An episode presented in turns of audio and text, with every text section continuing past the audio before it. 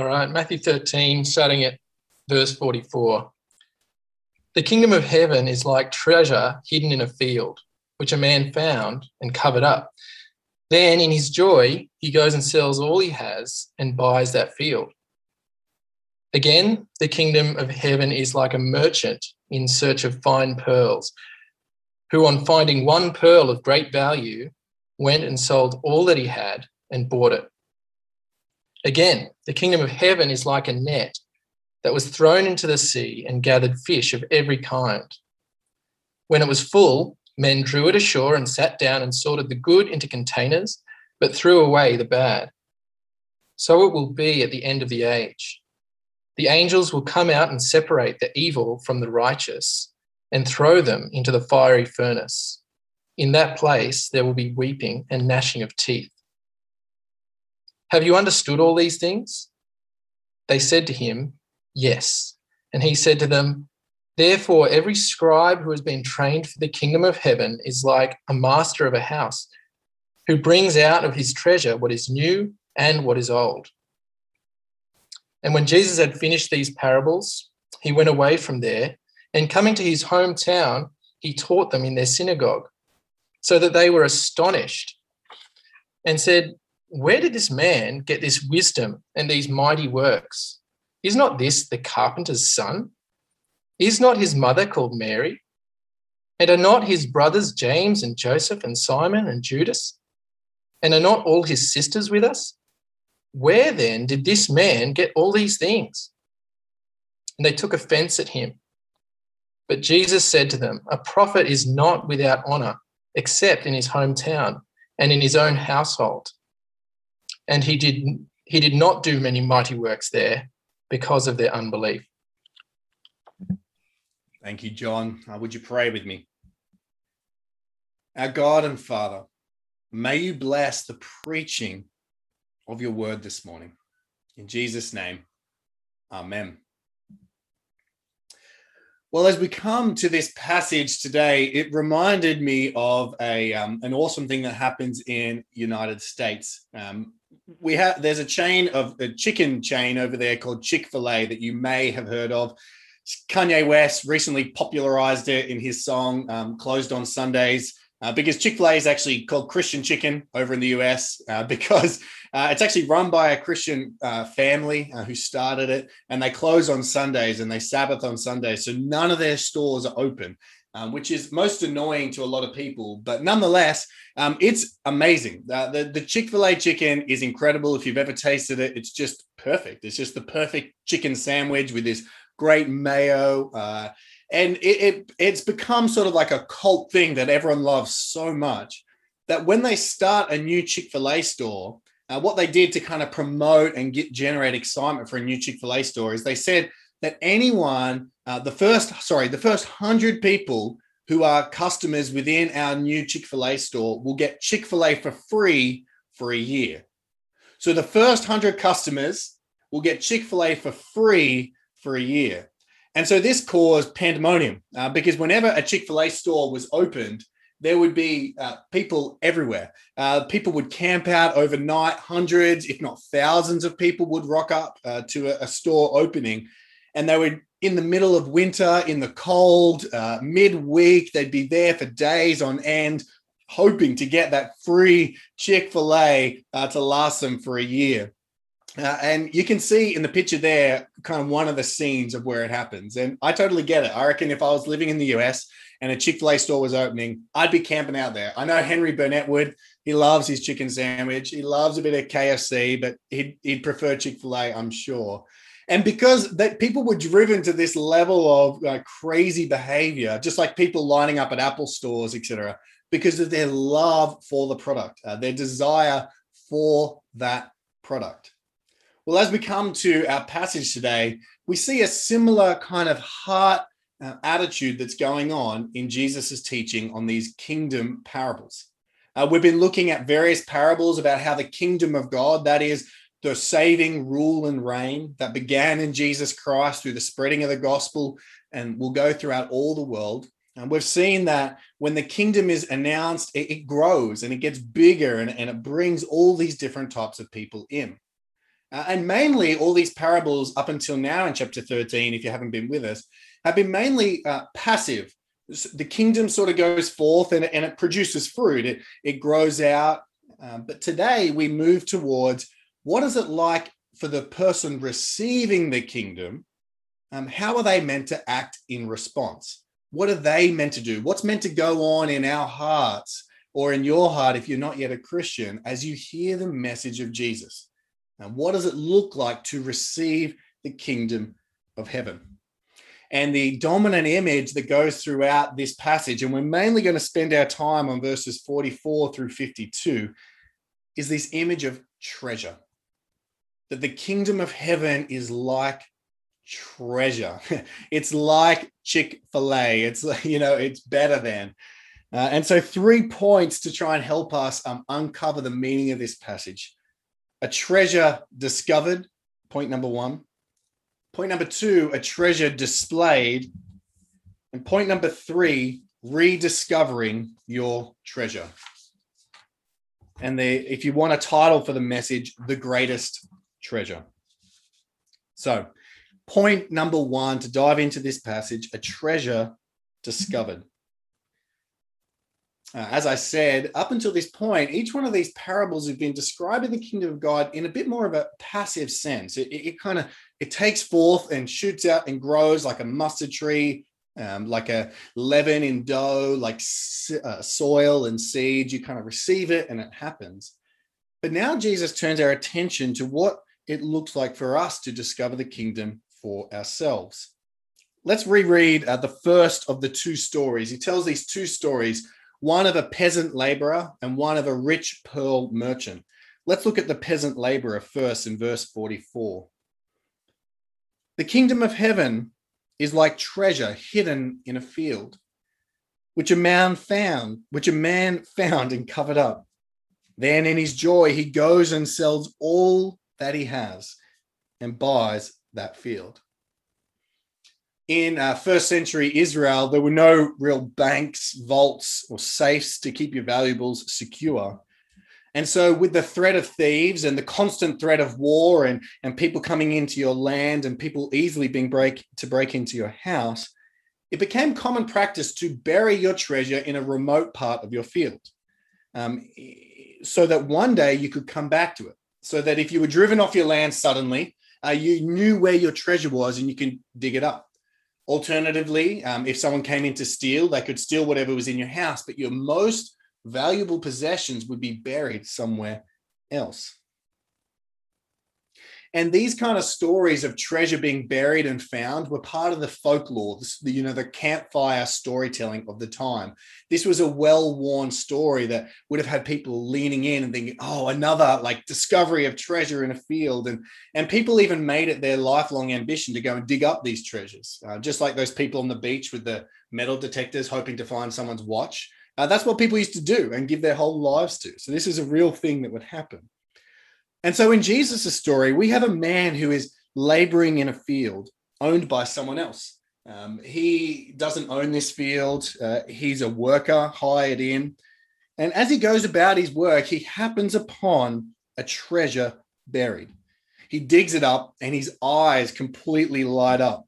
Whatever it was gold, silver, jewels, rubies, riches more than he could ever imagine. He's holding it in his hand. He's beholding it in his hand.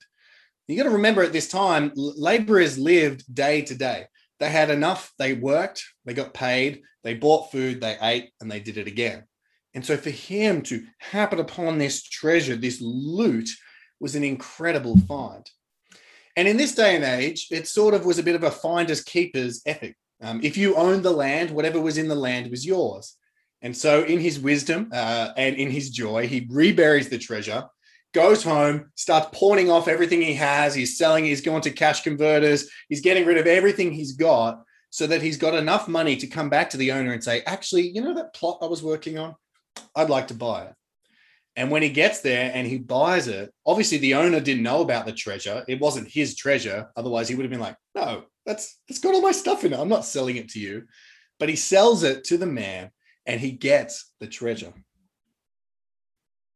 It would be like you hire someone to put in a, a landscaper to put in irrigation in your backyard, and uh, they find this treasure trove of diamonds underlying your soil.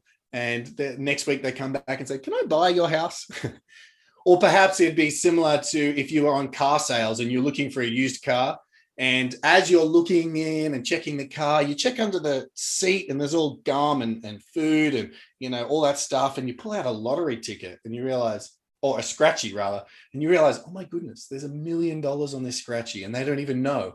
You stuff stuff it back under the thing. You go back to the bank, get out cash now, and buy the car today, uh, so that that lotto ticket, oh, that scratchy ticket becomes yours. Now, the point is not to debate the ethics of whether that's morally right. The point is this treasure is so consuming and, and so joyous that the man is willing to give up everything to get it. To reinforce this point, Jesus tells another story.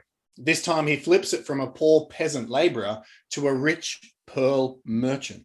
Read verse 45 and 46 with me. Again, the kingdom of heaven is like a merchant in search of fine pearls, who, on finding one pearl of great value, went and sold, sold all that he had and bought it. This story reiterates and reinforces the point of the previous parable. Except this time, the merchant is rich, he's wealthy, he's already got pearls. But where, in his travels, he finds one that is of inestimable value, one that captures his eyes and his heart and his soul. And uh, it so delights him that he thinks, I've got to give up every other thing I own in order to have this one pearl. And so, in both of these parables, two simple points are repeated the joy of discovering treasure and the willingness to sell all to get it. The kingdom of heaven is like this the joy of discovering treasure and willingness to give up everything to get it. That's what it's like to receive the kingdom, to receive the message of Jesus Christ in our soul. It goes like this the discovery of the treasure, hearing the gospel, leads to this unimaginable delight in the treasure, which spawns an insatiable desire for the treasure, which leads to a decision of reckless abandon to get that treasure. That's what happens in your soul, in our soul, when we become a Christian. Our soul discovers treasure. We delight in it. We have an insatiable desire for it.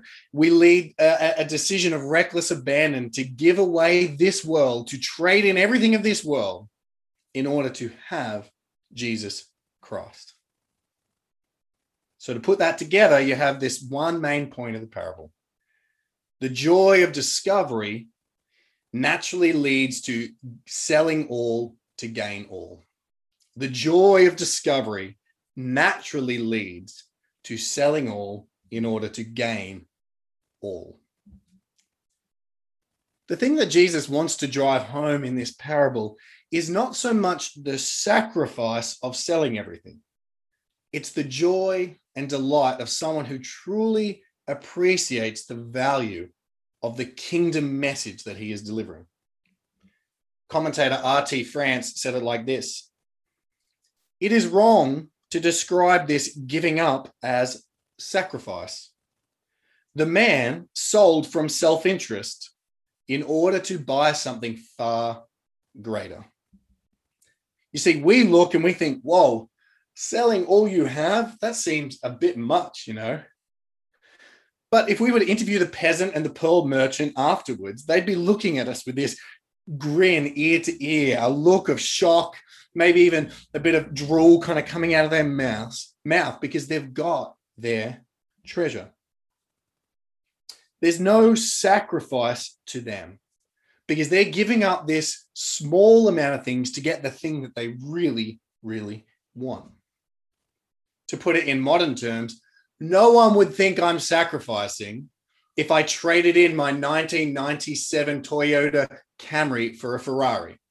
No one would think, whoa, you know, that's a big sacrifice that you would trade in your your your your what we call silly car uh, for a Ferrari. And just so it is with trading in everything we have and putting all of our lot in for Jesus. Notice in verse 44 what Jesus says, and Jesus is very particular. In his joy, he goes and sells all that he has and buys that field. In his joy, from his joy, because of his joy, he goes and sells.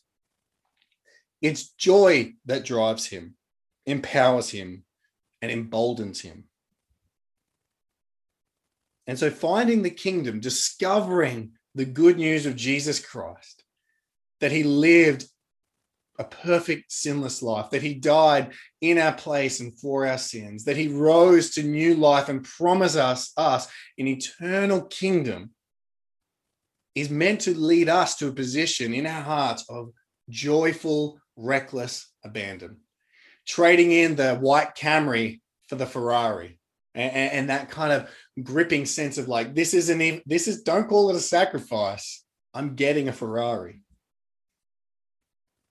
and so, another thing that Jesus wants to drive in, in what it means to uh, receive the kingdom, is that receiving the kingdom is not merely a matter of intellectual assent to truth.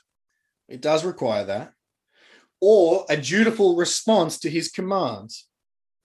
But it's also a heart thing, a response of joy in the heart a heart captivate, captivated, enraptured, thrilled, dazzled, and taken. And so joy is inexplicably linked to conversion. Joy is inexplicably linked to our conversion. When we find the kingdom, when we really understand who Jesus is, our heart is transformed to be full of joy. And so the heart our hearts, and, and if you're listening in and you're a Christian, the heart that finds Jesus in his kingdom is in effect saying, Jesus is better than everything else. We are the ones who have found this treasure and a precious pearl. As missionary Jim Elliot once said, he is no fool who gives what he cannot keep to gain what he cannot lose. He is no fool who gives what he cannot keep to gain what he cannot lose. So, what's it like to discover the kingdom? Well, discovering the kingdom or, or receiving the kingdom of heaven is like discovering treasure which leads to delight, which leads to an insatiable desire, which leads to a decision of reckless abandon to throw your lot in and follow the king of the kingdom. If you're not yet a Christian and you're listening in this morning, one way that you can maybe sense that you're on the verge, that you that you are close, is if you start to see that what who Jesus is and what he has to offer is incredible too good to be true. That's a, a sign that you've started to bury down deep enough to start to see the gold and lean into that because it is true and he's better than you could ever imagine. So that's point number one a treasure discovered. That's what it's like to find the kingdom. But um, to kind of work with this parable, we're not to just bury and hide the treasure. So Jesus tells another parable to his disciples uh, to explain what they're meant to do once they've found the treasure. And that leads us to point number two a treasure displayed. So, as we come to a point number two, we're mainly looking at verses 51 to 52. But in between, there's the parable of the net, where you have the good fish, those who receive the kingdom, and the bad fish, those who don't. Uh, they're separated. Some are sent to life and some are sent to eternal destruction. Um, and sadly, it, it kind of teaches this broad message, like we saw last week, that not everyone will follow Jesus. And some people will be punished um, with hell forever because of their disobedience. And so there's a real warning there of not receiving the kingdom with joy. And then we read also in verses 53 to 58 how Jesus is rejected even in his hometown. And again, it just shows us another picture of how people don't receive the treasure with joy. And so those two kind of sections there are there as warnings to you. If you are listening in to this message of the kingdom and you're like, yeah, Jesus, no. Or you're reconsidering whether or not you want to be a Christian anymore, you're going to keep following Jesus. These passages are here as a warning. If the, the glitter of the gold of Jesus Christ doesn't get you, then at least let the warning of dire destruction keep you and drive you away from rejecting him. But for those of us who the gold does glitter uh, and the pearl does shine, what are we meant to do with this treasure? Well, at the end of all these parables, the disciples gather with Jesus. They're sitting around, perhaps eating some fish. And in verse 51 to 52, this is what happens. Have you understood all these things? Jesus asked them. And they said to him, Yes, which they didn't really understand at all, but as much as they, they thought they did. And he said to them, Therefore, every scribe who has been trained for the kingdom of heaven is like a master of a house who brings out of his treasure what is new and what is old. Let me read that again because it, it's a little bit tricky. Therefore, everyone who has been, everyone, sorry, every scribe who has been trained for the kingdom of heaven is like a master of a house who brings out of his treasure what is new and what is old. So now Jesus is concluding his entire teaching.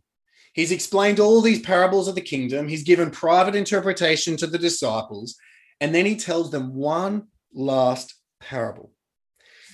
He's telling them that the disciples are now to consider themselves as scribes, that is, men who have been trained with the knowledge of the kingdom of God. They've, they've been taught and now their duty is not just to receive it and be like, woohoo, I've got this treasure. I'm in, I'm in the kingdom, the sun, I'm going to shine like the sun of righteousness. This is great. But their job is to be like the scribes of Jesus' day and to teach others the truths of the kingdom. And to illustrate this point, he says that these disciples who have been instructed in the kingdom are like the master of a house. That is, sort of a, a rich man who is bringing out of his treasury his most beloved trophies and showing them to his guests, both old and new trophies. Imagine like a wine connoisseur, someone who really loves their wine, they're having a dinner party and they've got all these bottles of wine laid out and they're like, well, there's this vintage and this grape and there's this region and this and this and this. That's what Jesus is saying we are to be like now that we've been trained as scribes of the kingdom that we're to bring out these treasures. Um, but the treasures are the Old Testament and New Testament teachings that point towards Jesus as King. And so he's making this point that you're not to just bury your treasure, you're meant to display it. You're meant to display this treasure to others. This passage reminds me a little bit of the movie The Castle, the great Australian movie um, where the, the lead character is real down to earth Aussie bloke. And whenever he receives something that he really loves, he says, That's going straight to the pool room. And what he means by that is that he's got this room in the house where there's a pool table and all the all the treasures are there and all his most prized possessions. And when he wanted to show off um, what he'd done or you know uh, things to his family or friends, uh, he would take them down to the pool room. And that's what Jesus is saying a disciple is meant to be like And the message of the kingdom, you know, is kind of like in the pool room, and then we pull it out and we say, "Look at this! How amazing is Jesus!" Later on, Jesus will make this even more explicit in his Great Commission when he, he says to the disciples that your job now is to go and make disciples, go and make new scribes of the kingdom. What do you do? Well, baptize them in the name of the Father, the Son, the Holy Spirit. And then, verse 20 of Matthew 28 teaching them to observe all that I've commanded you.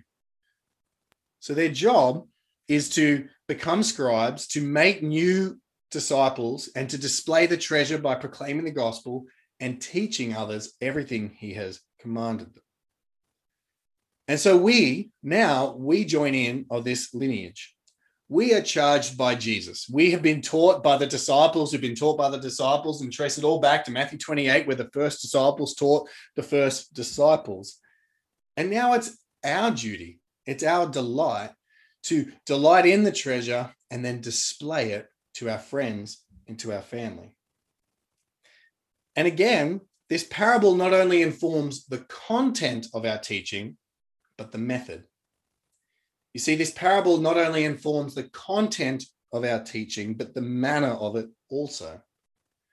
Jesus says that they are to bring out treasures, both new and old. That means teach the Old Testament and the New Testament fulfilled in Jesus Christ. Bring out that treasure. But the manner, the manner or the way we teach this message is displaying treasure. It, it's not like apologetically or sorrowfully or um, boredly, not that that's a um, adjective, but it, it's not this sense of like, oh, if I have to, but it's like a master of a house who loves these trophies and is showing off how great the kingdom is. That's the manner of how we teach. The, the, the, the peasant who found the treasure in his field, if he could show it off to people, he wouldn't be like, oh, yeah, I just found some stuff on the ground. He'd be like, oh, look at my treasure. It'd be like your grandma or your mum when she goes around. She's always got a photo of you and your kids or whatever it is. And whenever she meets people, she wants to show off, oh, look, look at my kids and these are my grandkids and this is what they're doing. That's what we're meant to be like with the message of the kingdom. Like Steve Jobs at an Apple product launch.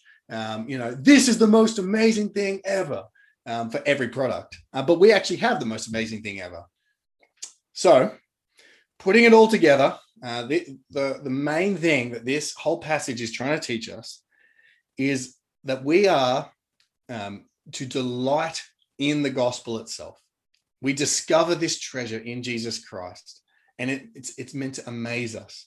It's meant to remind us of how good it is. That's what it's like to become a Christian. But then we are to display that delight by sharing it to others.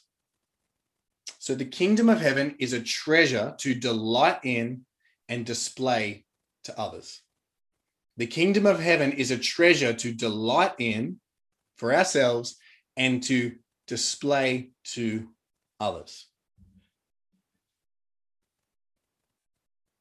But I want to spend some time pressing into the reality that for most of us, at times, or perhaps even now, you may not really be seeing the glitter of the gold of the kingdom of heaven. The diamonds, um, as it were, may have grown a bit dusty and lost their allure and their luster. And so I want to end with point number three rediscovering your treasure. Rediscovering your treasure. It's so easy to get distracted, to let the treasure gather dust, lose its polish, and not feel all that valuable to us anymore. To feel like the action is out there, not in the church, not in knowing Jesus. And it can often feel an awful lot like we are missing out. Or perhaps that's just how I feel at times. At times in your Christian life, you're likely to feel levels of apathy and lethargy, perhaps even guilt or shame because you don't feel like the rich merchant who's got the pearl, or you don't feel like the guy who dug up the treasure. Well, friends, you're not alone in this feeling, and nor are you alone in this journey. I certainly go through patches like this.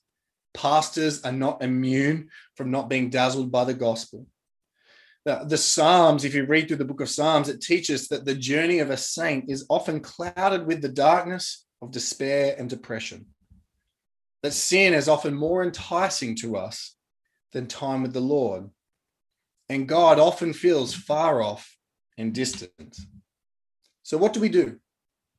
What do we do if the treasure doesn't feel so much like treasure to us right now? Well, we need to do some rediscovering. You need to go down to the pool room, as it were, and revisit the treasure for yourself, to pick it up again, polish it, behold it, survey it, remind yourself of the treasure that you have so that it will glitter and sparkle once again. The way to rekindle joy in your soul, friends, is not first and foremost by denying yourself treasure and pleasure.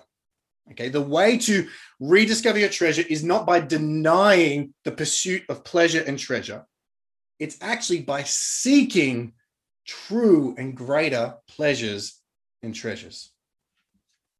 How do we overcome the love of the world that crowds out the love of God? Well, it's not primarily by self denial, gritting your teeth and choosing Christ and doing good. No, it's, it's by what a Scottish pastor in the 19th century, Thomas Chalmers, said the expulsive power of a new affection. The expulsive power of a new affection. Now, let me illustrate it with something I read from John Piper once.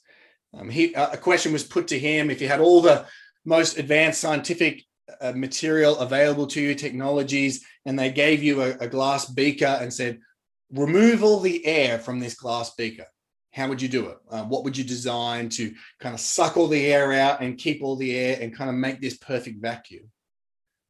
And you know the question that you're meant to be thinking, oh, I don't know how to do it, like you know this pump or you know what what am I meant to do? But the answer is simple. The easiest way to remove all the air from a glass jar is by filling it with water. It displaces all the air and pushes it out, and now it's just filled with water. And so it is with our soul.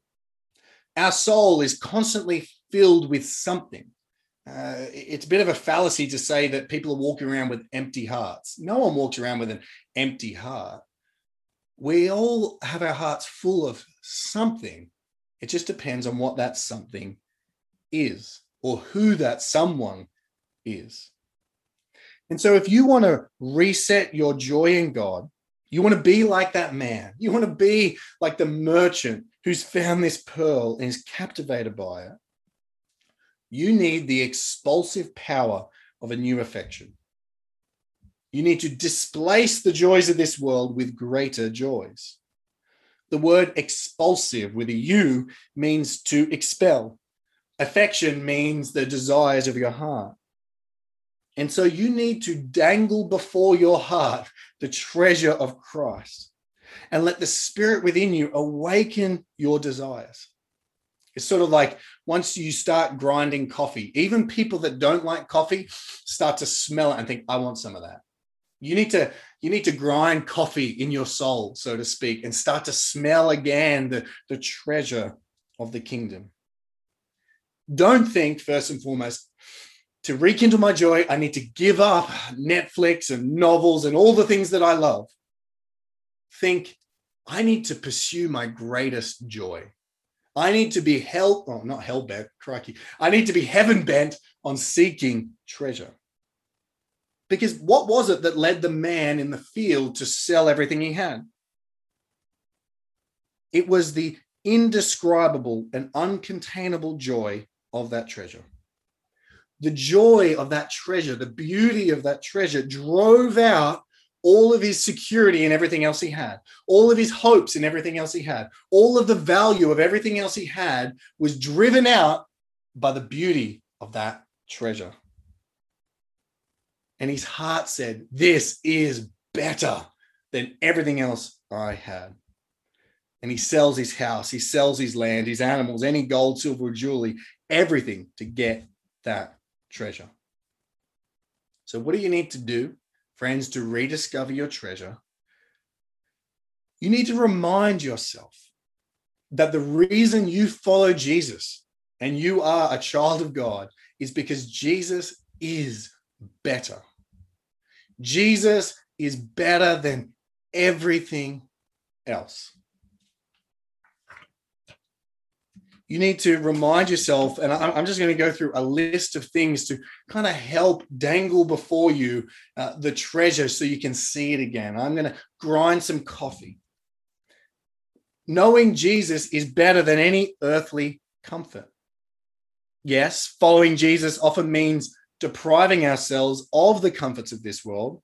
Like Jesus said to the, the Pharisee who wanted to follow him Foxes have holes and the birds of the air have nests, but the Son of Man has nowhere to lay his head. So it's better, um, yes, it often means depriving ourselves, but only for a short time because pleasure immeasurable is awaiting us. Jesus said in Matthew 5 Blessed are those who hunger and thirst for righteousness, for they shall be satisfied. So knowing Jesus is better than any earthly comfort. Knowing Jesus is better than the riches of this world. Yes, following Jesus often means giving away your wealth now. Like Jesus said in Matthew 6 19, do not lay up for yourselves treasures on earth where moth and rust destroy, but lay up for yourself treasure in heaven. For where your treasure is, there your heart will be also. So, yes, it does mean giving away wealth now and losing out here. But one day, Jesus said, this will happen. Blessed are the meek, for they shall inherit the earth. That's a promise, friends. We will be inheritors of the entire world if we make Christ our treasure. Knowing Jesus is even better than our family. Knowing Jesus is better than family. Yes, in this earth, following Jesus can mean having to choose Christ and church over your family at times. When he called the first disciples, immediately they left their parents and followed Jesus. Jesus said in Matthew 10, Whoever loves father or mother more than me is not worthy of me. But in the kingdom, we will get a even better family. Matthew 19, everyone who has left houses or brothers or sisters or father or mother or children will receive a hundredfold and will inherit eternal life. So, Jesus, knowing Jesus is better than earthly comfort, we receive heavenly comfort. Knowing Jesus is better than earthly riches, we receive heavenly riches. Knowing Jesus is better than earthly family, we will receive eternal family. And even, I don't mean to be a bit crass here, but I want to say this, and especially in this time of a pandemic when people are alone and online often, knowing Jesus is better than sex. Knowing Jesus is better than sexual pleasure and intimacy. Yes, following Jesus can mean missing out on the pleasures of sexual intimacy in order to obey his commands, especially for the brothers and sisters in our church who are single um, knowing Jesus means saying no to those desires right now and missing out. Um, and, and Jesus warned us in Matthew chapter 5 that anyone who commits adultery in your heart, it's like you've actually done the act of sexual union itself. And that if you do that, that and continually do that and live in a life of that, and that dominates you, then you're on the pathway to hell. And so following Jesus means saying no to the, the lusts of the heart and the pleasures of the heart. But in the kingdom, friend, let me let me say this to you.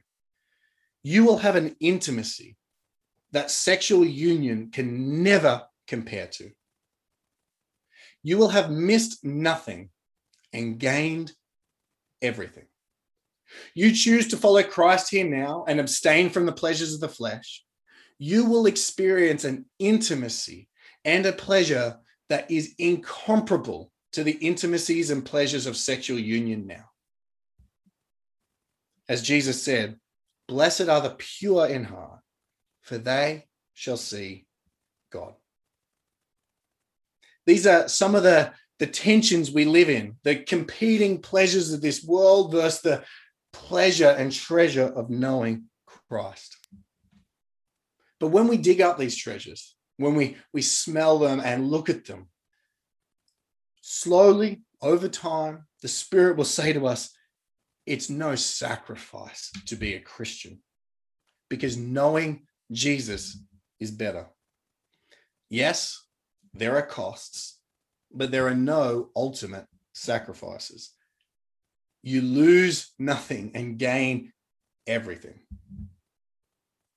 But better than all these things, better than eternal family, eternal wealth, eternal intimacy, eternal pleasure.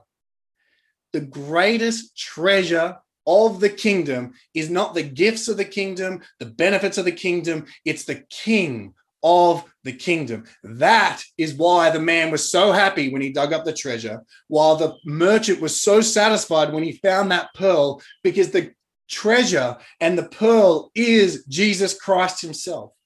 The treasure of the kingdom is knowing God. The greatest thing about being a Christian is knowing God, getting to be known by God, getting to experience God for all eternity. As the Apostle Paul said in Philippians 3 whatever gain I had, I counted as loss for the sake of Christ. Indeed, I count everything as loss because of the surpassing worth of knowing Christ Jesus, my Lord. For his sake, I've suffered the loss of all things and count them as rubbish in order that I may gain Christ. In order that I may gain Christ. Our friends, this is the treasure. He is the treasure. Set before your soul Him and let the Spirit awaken these fresh desires to know Him and love Him and live for Him. So, what are some tools that will help you to rediscover treasure? Well, I don't mean to be contradictory, but fasting is one tool. Abstaining from the pleasures of this world can help heighten the pleasures of the eternal realm. Uh, and so I put that to you committing to a Bible reading plan so that you are constantly digging through the scriptures and finding treasure after treasure after treasure, reminding yourself, dangling before yourself the treasures and going, oh, yeah, how good is this? I'm in Christ and I get this and I get Him. Perhaps a time of silence and solitude where you turn everything off, no music, no nothing, and you just talk to God and you listen and you pray and you read perhaps um, asking someone to help you to go for a walk and and to discuss what's really going on in your heart sharing with your group. Um, asking someone to read a book that will stir your soul like living the cross-centered life by cj Mahaney. Scripture memory is another tool that can help you to rediscover your treasure to to to commit to learning scriptures that will speak to your soul and remind yourself oh yes this is who christ is and this is what i get and now, if you're probably feeling a bit cold, um, if you're not actually enjoying the Lord all that much in this present season, you might be thinking, "Oh, that just sounds a bit too much." Um, I just, I just, I don't think I'm going to do it. Um, sounds good for the people that are keen, but not for me. Well, friend, if your soul is cold and listless, if your joy is infrequent and weak, let me urge you to treat that with a sense of urgency